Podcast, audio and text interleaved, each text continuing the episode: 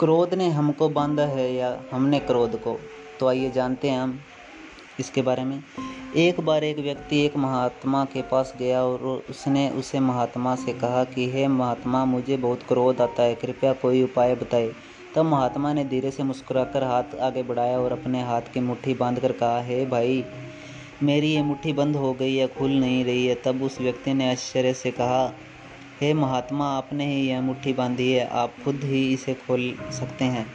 तब महात्मा ने मुस्कुराकर कहा है भाई, जब यह मुट्ठी मुझे बाँध कर नहीं रख सकती, तब क्रोध तुम्हें कैसे बाँध सकता है? मन के जिस कोने में क्रोध को पकड़ रखा है, उसे वहाँ से जाने दो। मन में उसे बैठाकर नहीं रखोगे तो उससे दूर करने का उपाय भी नहीं पूछना होगा। Moral of the story. बुराई खुद जन्म नहीं लेती, हमारा मन ही उसे जगा देता है। जब हम अच्छा बुरा जानते हैं, तब उन्हें अपने अंदर पनपने से भी रोक सकते हैं। जैसे एक शराबी जानता है कि शराब पीने से उसका कोई लाभ नहीं है, बल्कि भविष्य में उससे, उसे तकलीफ़ ही होगी।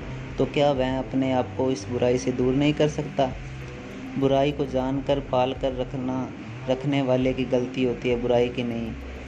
ऐसी ज़्यादा स्टोरियाँ देखने के लिए हमें फॉलो कीजिए। और स्टोरी को लाइक करना और शेयर करना मत भूलिएगा। धन्यवाद दोस्तों।